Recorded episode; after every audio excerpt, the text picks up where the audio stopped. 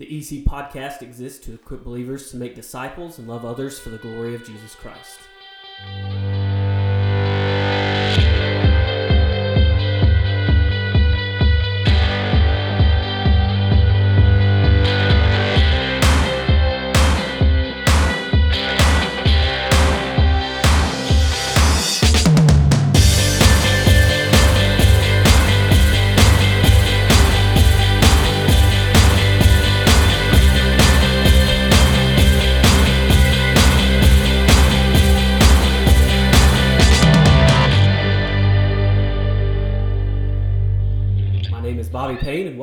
Episode 7 The Sovereignty of God. With me today is Pastor Aaron Case, Pastor Jonathan Mitchell, and Pastor Gary Sin- Singleton. Gentlemen, welcome. Good to Thank be you. here. Gary, I'm sorry I messed your name up. Oh, that's fine. I've only read it now eight times in a row, but I messed it up. So, welcome. Glad you're here today. And we are covering a topic today um, that is difficult, to say the least. Um, and we want to make you aware that we are doing everything that we can to point you to Scripture. And that's our ultimate goal in all of this. And so, we're going to start off um, talking about sovereignty with some misunderstandings or misconceptions about that and kind of lead toward what we are going to cover today. Yeah, yeah, Bobby. It's it's one of the most assuring but also difficult subjects for us in so many ways and on so many levels. I I think just as a church at Eden Chapel, there has really been nothing that has been more difficult for people who've come in or more divisive in many ways than this topic um, because we as people and in our flesh we want to have control and we want to always have our say in everything. And whenever there is a power above us that goes against directly against the spirit of the age. And so so many people uh, when they hear god's sovereignty uh, rather than going to the scriptures they think of a of a puppet master. They think of someone um, who's just determining everything. There is no choice, um, and and there's a lot of misconceptions when in reality, um, I believe it was Spurgeon who said that the sovereignty of God is the pillow that I lay my head on at night. Um, it's what I trust in. So.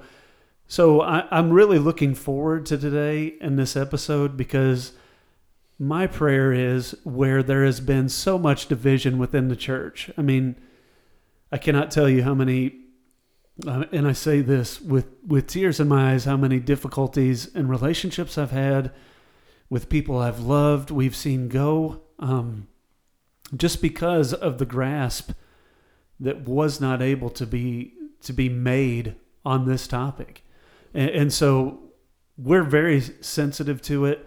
But at the same time, above all, we want to lead people to a biblical definition so they're free to understand God truly as He is.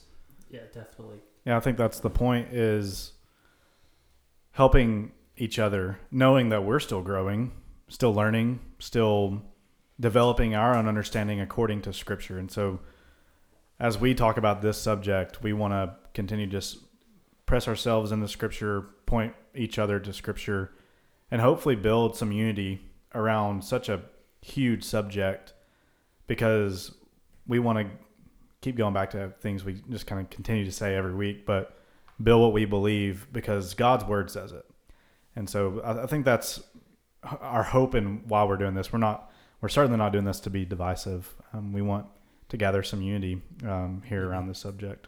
Thank you for that. And so let's let's start right off. What what does sovereignty mean, or what does this phrase, the sovereignty of God, what does that mean, or define sovereignty? Start us out at the bottom here, so we can build up on it.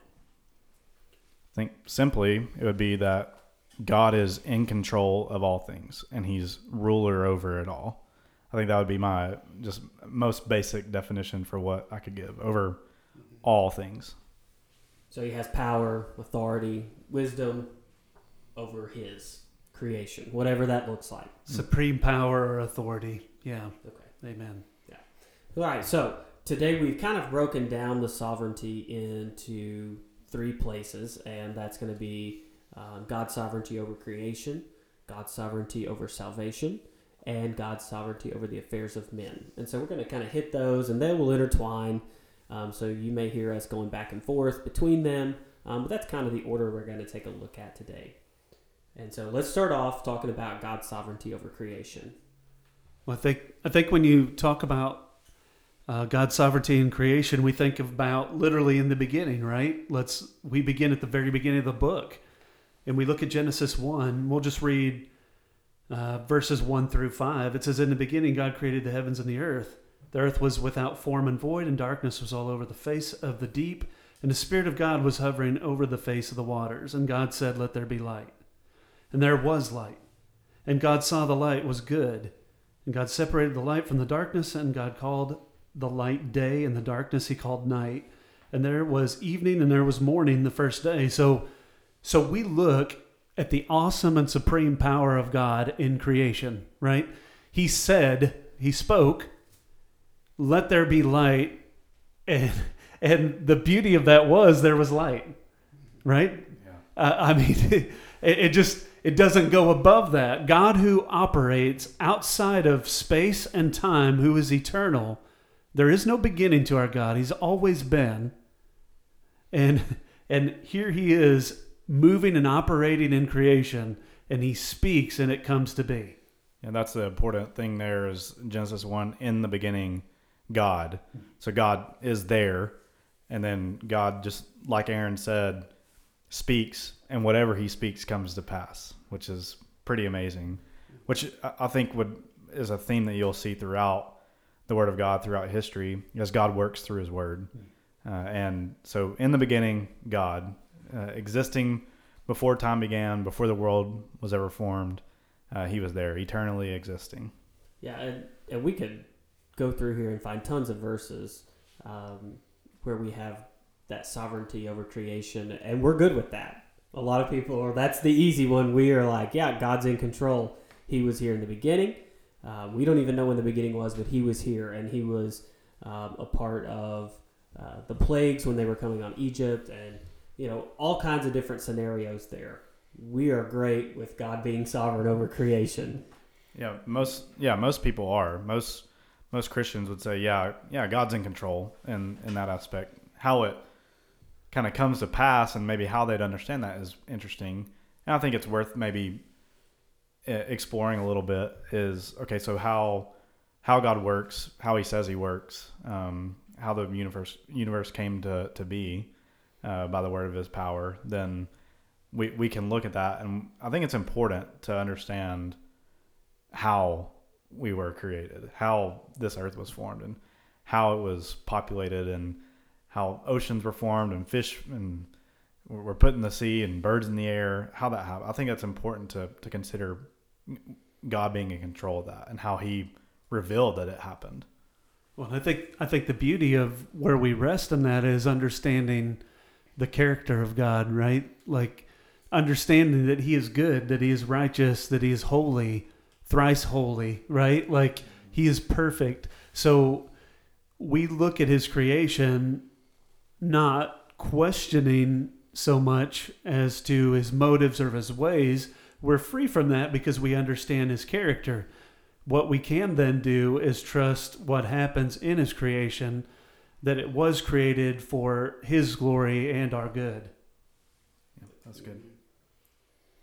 So, just a few examples I think that we could give out because we all kind of probably have some different verses of where we're seeing God's sovereignty in creation. One of them that I pulled up came from Luke, and it's talking about um, when God's calling His disciples, and He's He's there, and He tells the disciple to put the net on a certain side, and you know, it didn't just happen that there were mounds of fish hanging out on one side of the boat and not the other.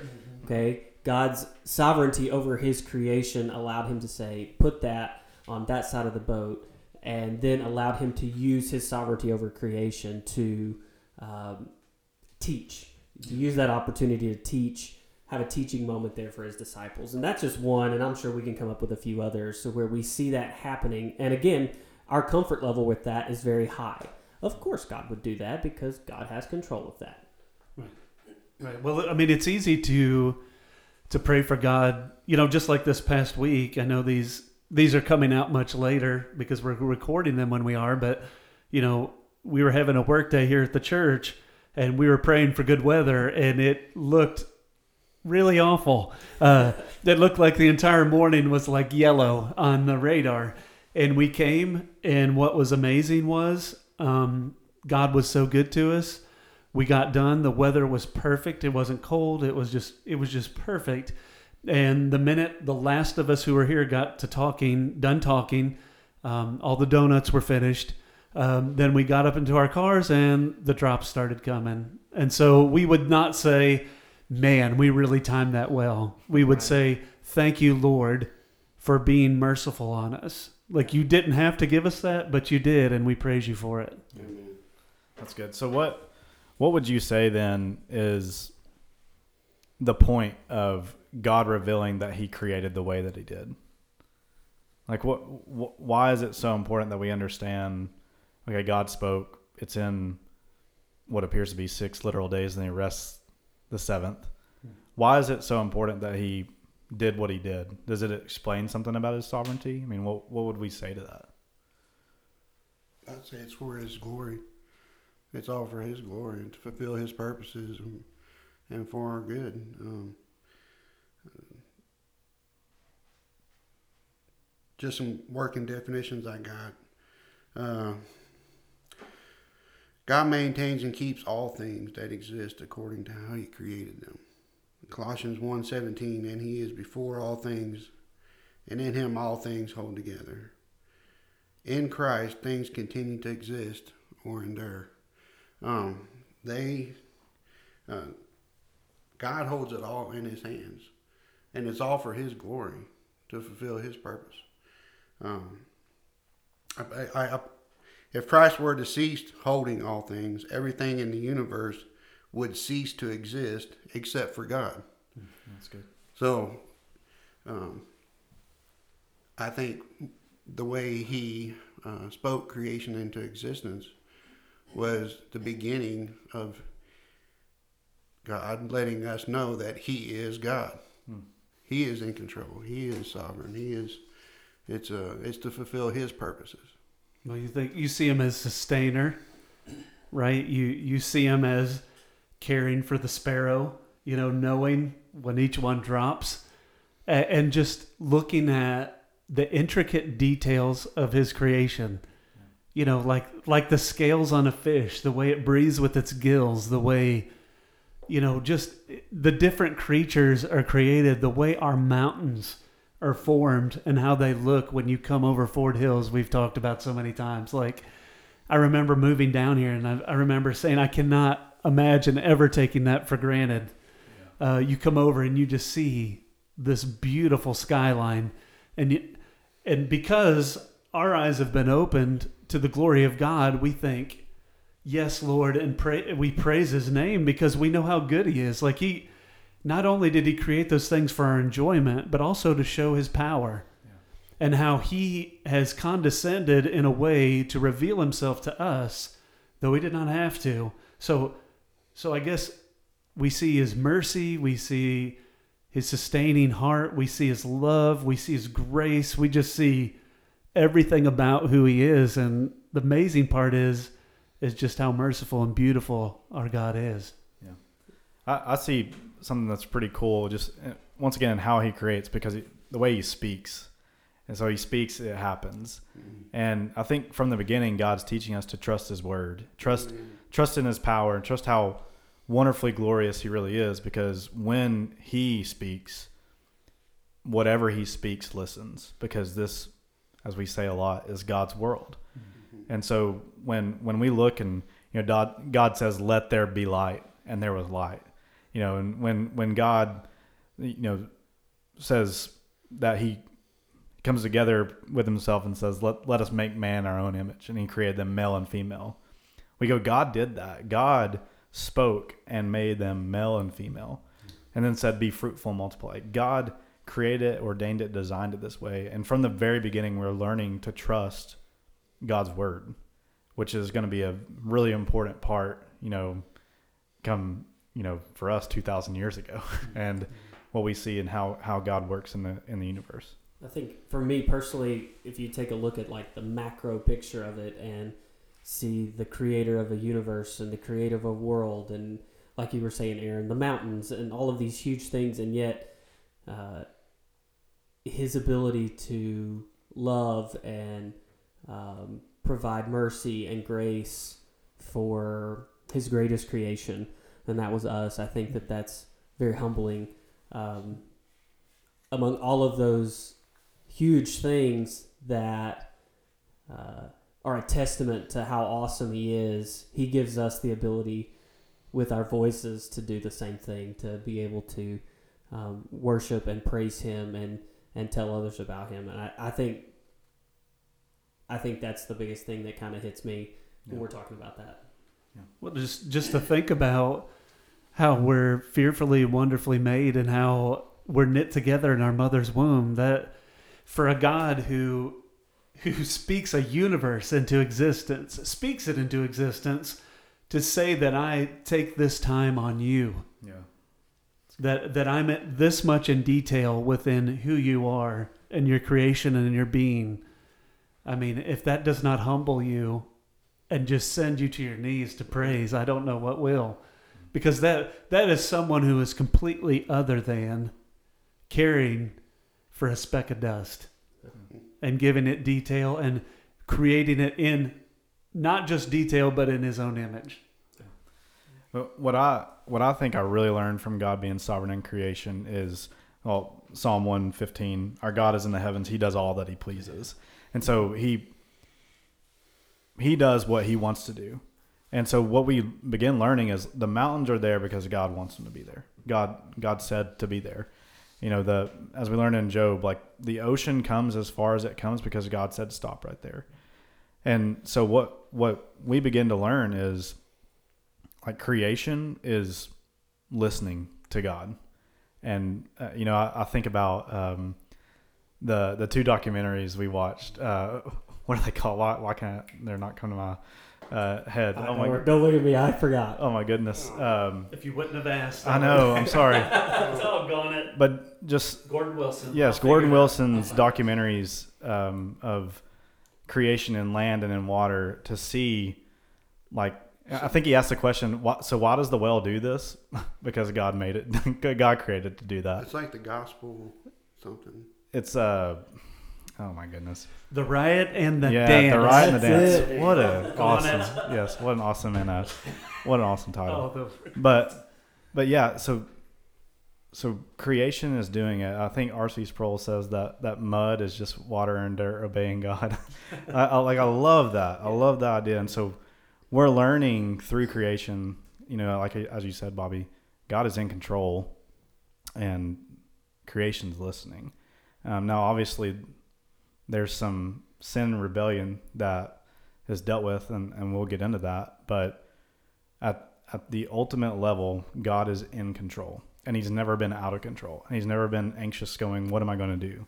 Um, and so, I think it's what we learn by looking at creation is we have a God who's worthy of our trust because we know He's sovereign over it all. Just to reiterate what my brothers are saying, that um, that song "So Will I." Whenever I hear that song, it just makes me think of how small we we uh, here are on this earth. I mean, we're just like a little speck of dust in this universe, and the Lord spoke billions of stars into existence. And if uh, the stars will worship, so will I. And I, I just think of uh, you know that is um, the purpose and that is to worship you know to glorify god to to give him all the glory. And that's um and that's what that's you know that's what we are to do. Well, and I think one of our favorite stories in regards to that, what which I think has come up on the podcast before, is um, Jesus asleep on the boat, right? And his, and his disciples, uh, veteran fishermen who have seen a storm or two, I'd imagine, um, are freaking out, and rightfully so. And they come down and they're like, "Do you not care that we perish? You know, Jesus is taking a nap. So naps are biblical, and we praise God for that. Amen. and, and we yes, every good and perfect gift. But we but we see Jesus sleeping and he raises up and just like just like a boss is like peace be still and, it just goes back to chilling and everything like the sea becomes like glass right and after that they become more afraid than they were of the storm because they they caught a glimpse of the sovereign one was in the boat with them Amen. and and so again, thinking of this whole theme of God creating for His own glory, we we think that all of those things. The reason why Jesus could rest is because the Lord was in control, right? Even in the midst of the storm. I know that's a whole "you're not David." We got to be careful there message, but at the same time, like in the midst of our storms, the, this is the reason why the Christian relaxes because it's not only in creation but in all the affairs of men as we'll get into later god is sovereign he's working these things out for our good and as jesus said his own glory Yeah, amen. So let's move on. Let's head towards our next point. Uh, and like I said, these may circle back around and intertwine at any time, but uh, the next one that we have is God's sovereignty over salvation. And uh, I feel like if we're going to run into a spot where arguments are going to arise, that this is it.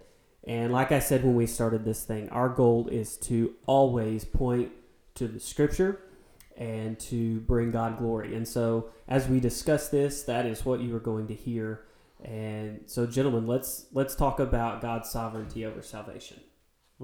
well i think i think there's two basic thought processes that go into salvation there's two two different modes of thoughts and belief there is what's known as synergism and monergism where here at eden chapel what we would say is if you're on either side you're welcome here. We love you. We're not going to kick you out of the kingdom. And and we want to reiterate where we began today. There has been far too much division over this and we do believe very strongly in what we teach here and we're going to teach it but at the same time we're not going to call you a heretic like has happened so many times and there's so much unkindness among brothers and sisters in Christ. And there's division where there doesn't need to be any but but to go back to our definitions that I think will be helpful for us I would say 90% of the church falls in the camp of synergism which means basically you and God are working together and that is what brings about salvation. And of course here we would be in more of a minority camp which has not always been the case but especially in our time and we would consider ourselves monergists, where we would say, no, salvation is a complete working from beginning to end of God alone for his glory alone. And so, understanding that's what we're working with and that's where we're coming from, will I think help set the table for where we go in this topic. So, Aaron, you can answer the question. What do we bring to the table in regards to salvation? What would we say? Only the sin that makes it necessary. Yeah, I think Yeah. that's probably the good place to start. So, uh, we believe that according to Genesis three, man. I mean, as we've discussed in this podcast, we man sinned, and by one man's sin, all have fallen. And I mean, Romans five makes that clear. Romans three makes that clear. None is righteous, no, not one. No one does good. No one seeks for God, uh, which is something we were talking about beforehand. You know, no one is seeking God. We are active rebels against Him, and so the only thing we bring to the table is the sin which makes salvation necessary. And so that leads to where we understand, okay, this is this is all of God's work.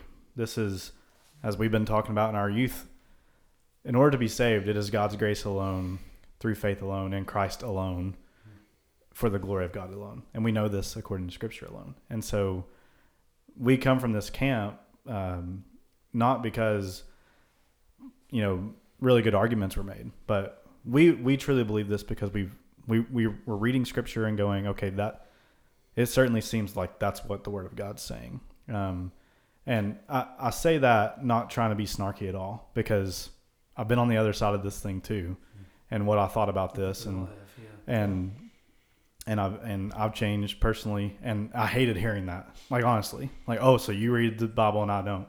I'm not. We're not saying that. We're saying we want to base what we believe on Scripture. This is what the conclusion we've come to from it is what Scripture seems to make pretty clear. Uh, I mean, very clear is we're dead in our trespasses and sins, and dead people do dead people things. Right. And so, uh, so I can't add anything um, by by work, by even faith, to to help God save me. There's nothing I can add to it. And I'll just add scripture that Romans 3, uh, verses 10 um, through um, 15. As it is written, none is righteous, no, not one. No one understands. No one seeks for God. All have turned aside. Together they have become worthless. No one does good, not even one. Their throat is an open grave. They use their tongues to deceive. The venom of asps is under their lips. Their mouth is full of curses and bitterness. Their feet are swift to shed blood. In the paths are ruin and misery, and the way of peace they have not known. There is no fear of God before their eyes. That's all of us before salvation. Yeah, but I've heard I've heard people even even in the midst of the the truths that you Gary literally read from scripture and Johnny what you're referring to say, well, dead doesn't really mean dead or you know, not really all people, but that's literally you just read from the book right there, right? Like Amen. to say that well no i did or I I was seeking after god or i something is to deny god glory for what he purchased by his son's blood on the cross right so so we need we need to even when it's painful and i get it listen i we were talking at the prep for this podcast of how painful of a death this was for many of us as we fought um, but ultimately again, no disrespect to anyone. I know all of our brothers would say they get their truth from Scripture, but we were overwhelmed by the truth of what God was revealing to us in sacred Scripture. Yeah, I, I completely agree. And I was going to actually say what you just said. You know, in our discussion for prep for this, um, it was it was a topic of conversation that we've all come from. Uh, almost a humanistic. I I was in that search, uh, but what our conclusion was is that thank God that we weren't the searching. That because if we were searching we weren't going to find it. There was literally nothing we can do to find it. And you know coming to that realization um, brings apart some humility and just thankfulness. Um, because there's nothing that that any of us could have done to search out an almighty god Yeah. Amen. Yeah, especially being dead in our sin. And so I think that's where we would go to. I think for for me, you know, I I knew all the the hot top hot, hot topic passages, right? And I'm sure we'll probably go there at some point, but you know, I know, uh, Ephesians 1 and Romans 9 especially you know, I I knew those. But what really just like jumped off the page at me is how happily we will yeah, everyone basically in the church loves to admit that Israel is God's chosen people. Like, oh yeah, no no problem with that. You know, don't care they didn't choose any other nations. but yeah, Israel's God's chosen people. We don't have any problem with that. That was the God of the Old Testament. yeah, though, yeah, yeah. He changed, right? Yeah. Um, so I remember reading uh, in my Bible reading plan just one morning, all alone. You know, kind of like what we're talking, no preconceived notions, just kind of reading and studying. And in Genesis 12, it's just this like random. God says to Abram, "Hey, I'm going to bring you up out of here. You're going to go to the land I'm showing you." And it says Abraham went. Like Abram, Abram wasn't doing anything that guy was like, gotta have that guy on my team. You know, he wasn't doing. God chose him. I remember that being just such like a. I remember asking myself. I remember writing in my journal, why don't I struggle with that? why is that okay? And then from there, God kind of led me to like because God chose him, and as as the as the clay, I'm not gonna ask the potter, well, why him and not not him? Why why Abram and not any other nation? And I, that's what really started the the process for me is God being sovereign in salvation is well he chose Abram mm-hmm. and Abram is Abraham you know who, when God changes his name is who Paul uses as the example of faith faith alone Romans 4 you know is is you know Abraham didn't do anything by works because he would have been able to boast but he he believed and God credited it to him as righteousness Well, and you guys before we came here today sent that video, and the I can't even remember the guy's name. If one of you would like to, It's speak. James White. yeah, Dr. he James he made a it, it hit me like right in the face. A great illustration with the sheep and the shepherd, and basically all he said was the sheep do not choose their shepherd. Hmm. They don't choose whose flock they want to be in. Oh, I'm going to be in this flock today and that flock tomorrow. The shepherd says, "You're in my flock." And you know that's that's kind of what we're talking about here Right. is is the shepherd God chose because he's the shepherd. There's there's nothing that we as sheep could have done to say, okay, well I'm going to go join that flock because he's cool. Uh, he's a good shepherd, right? yeah You know, he doesn't yank too hard or whatever. But uh, that illustration was just just eye opening.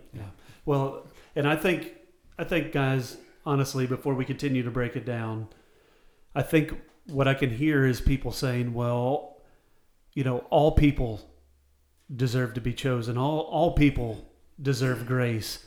And I think if we're not careful, if we don't understand the beginning or we, we have some misconceived notions about the beginning, we'll we'll forget the rest and we'll we'll get off into a lot of errors which people get into. When we think of federal headship, we think of Adam, who was our federal head in the garden, failing, choosing sin over obedience to a holy God, falling, and therefore we, all being children of Adam, are now born in our sins, hopeless, lost, dead, not seeking after God.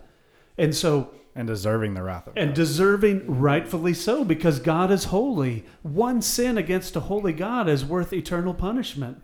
Like we do not see God as holy as he is and we think, "Oh, well, you know, that person's a good person."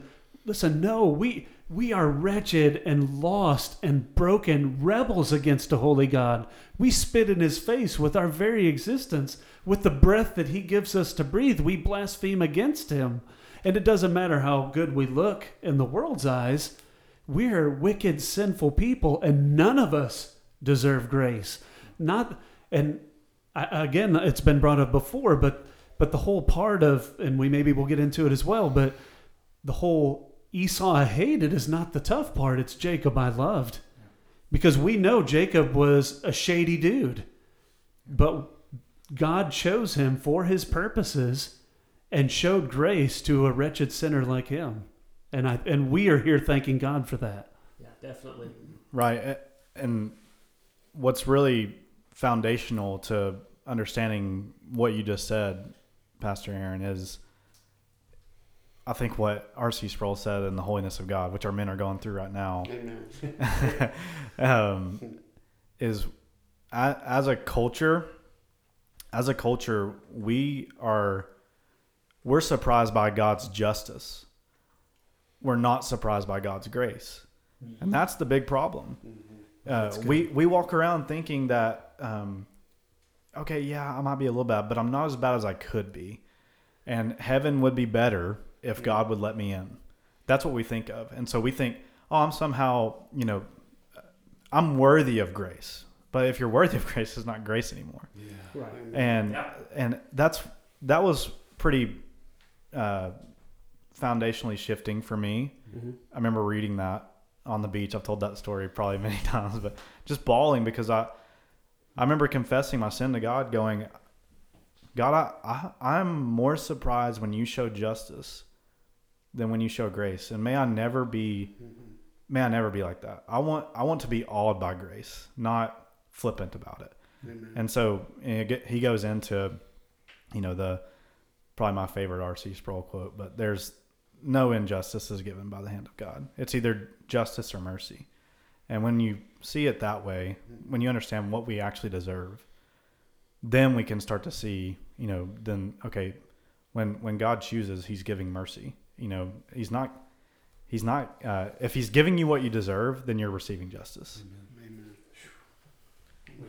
I was just going to um, uh, Ephesians 2, verses 8 and 9. For by grace you have been saved through faith. And this is not your own doing, it is the gift of God, not a result of works, so that no one may boast. Grace is unmerited favor by God. We have done nothing to deserve God's grace, yet God, in His mercy, gifts us His grace. Uh, that is His doing. It's not our doing. We we have nothing in that. We have nothing to do with our salvation. We have nothing to boast about. When we boast, we boast about the grace of God. That's what we boast about. God gets the glory, right? Yeah. Amen. I remember taking our students through Grace Alone and when we were doing our Sola series. And to that point, we were talking about, okay, let's read Ephesians 1. Let's talk about who does what. And I think that was uh, pretty pretty enlightening for a lot of us. But you see, blessed be the God and Father of our Lord Jesus Christ, who has blessed us in Christ with every spiritual blessing in the heavenly places. So God blesses us in Christ. Then in verse 4, even as he chose us in him before the foundation of the world, that we should be holy and blameless before him. In love, he predestined us for adoption as sons through Jesus Christ according to the purpose of, purpose of his will. Verse 6, this was to the praise of his glorious grace with which he has blessed us in the beloved. So once again, we're blessed in Christ. In him, in Christ, we have the redemp- redemption through his blood, the forgiveness of our trespasses according to the riches of his grace, which he lavished upon us in all wisdom and insight, making known to us the mystery of his will according to his purpose, which he set forth in Christ as a plan for the fullness of time to unite all things in him, things in heaven and on earth. And I asked the students the question, so what did you do there? and it, it, it's pretty pretty eye opening. So God's doing all that, all that work, Amen. and and that's what that's why God's sovereignty and salvation is so important, is because if God didn't do that work, none of that could be mine. I would not be blessed in Christ. I would not be chosen. I would not uh, be adopted. I would not have grace lavished upon me. If God didn't move, I would just get what I deserve, which is which is justice. and he's not obligated to do so Amen. right like Yeah. and i and i think honestly our misconception on the sovereignty of god has made and i know i know how difficult this is going to be to hear but i honestly believe that is where free will has become an all uh, an idol honestly because we look at what the scripture says look at john 1 12 and 13 it just makes it clear, not just here in many other places, but it says, But to all that did receive him who believed in his name, he gave them the right to become children of God. And how were they born? Pay attention to this. How were they born again? Not of blood. You know, it wasn't wasn't the singleton name or the or the family, you know, that you were born into. It wasn't uh, the will of your flesh or the will of man. It was not by your will. Your will did not get you in. You were not freely uh, moving, or did you cause God by your own will to regenerate you? This was a working of God acting alone sovereignly, opening up your eyes to the truth of the gospel. And the beauty of when our eyes are opened is when we see our sin, we are destroyed by the law. We're broken. We are undone by our wretchedness. But the beautiful thing is, in an instant, we are then pointed to Jesus. And we see him as a perfect Savior, the one who came to us, the one who came to the lost sheep, the one who swept the house for the coin, and the one who brought us home safely. And all of heaven rejoices when he wins his children to himself. Amen. Gentlemen, I'm going to stop us right there for this episode. Uh, we have covered a lot, and I feel like there's still a lot more to go. And so, just to recap really quickly, we've we began talking about God's sovereignty over His creation, and we've just kind of gone through, or started, or got maybe halfway through God's sovereignty over salvation. Um, so we're going to call this episode 7A, and we will pick back up with episode 7B next week. So, again, thank you for joining us today on the EC podcast. If you do not have a church family, you can join us on Sundays at 10:30 a.m. and Wednesdays at 6:30 p.m. If you're outside the area, we encourage you to find a Bible believing church for fellowship and worship. Until next time, God bless.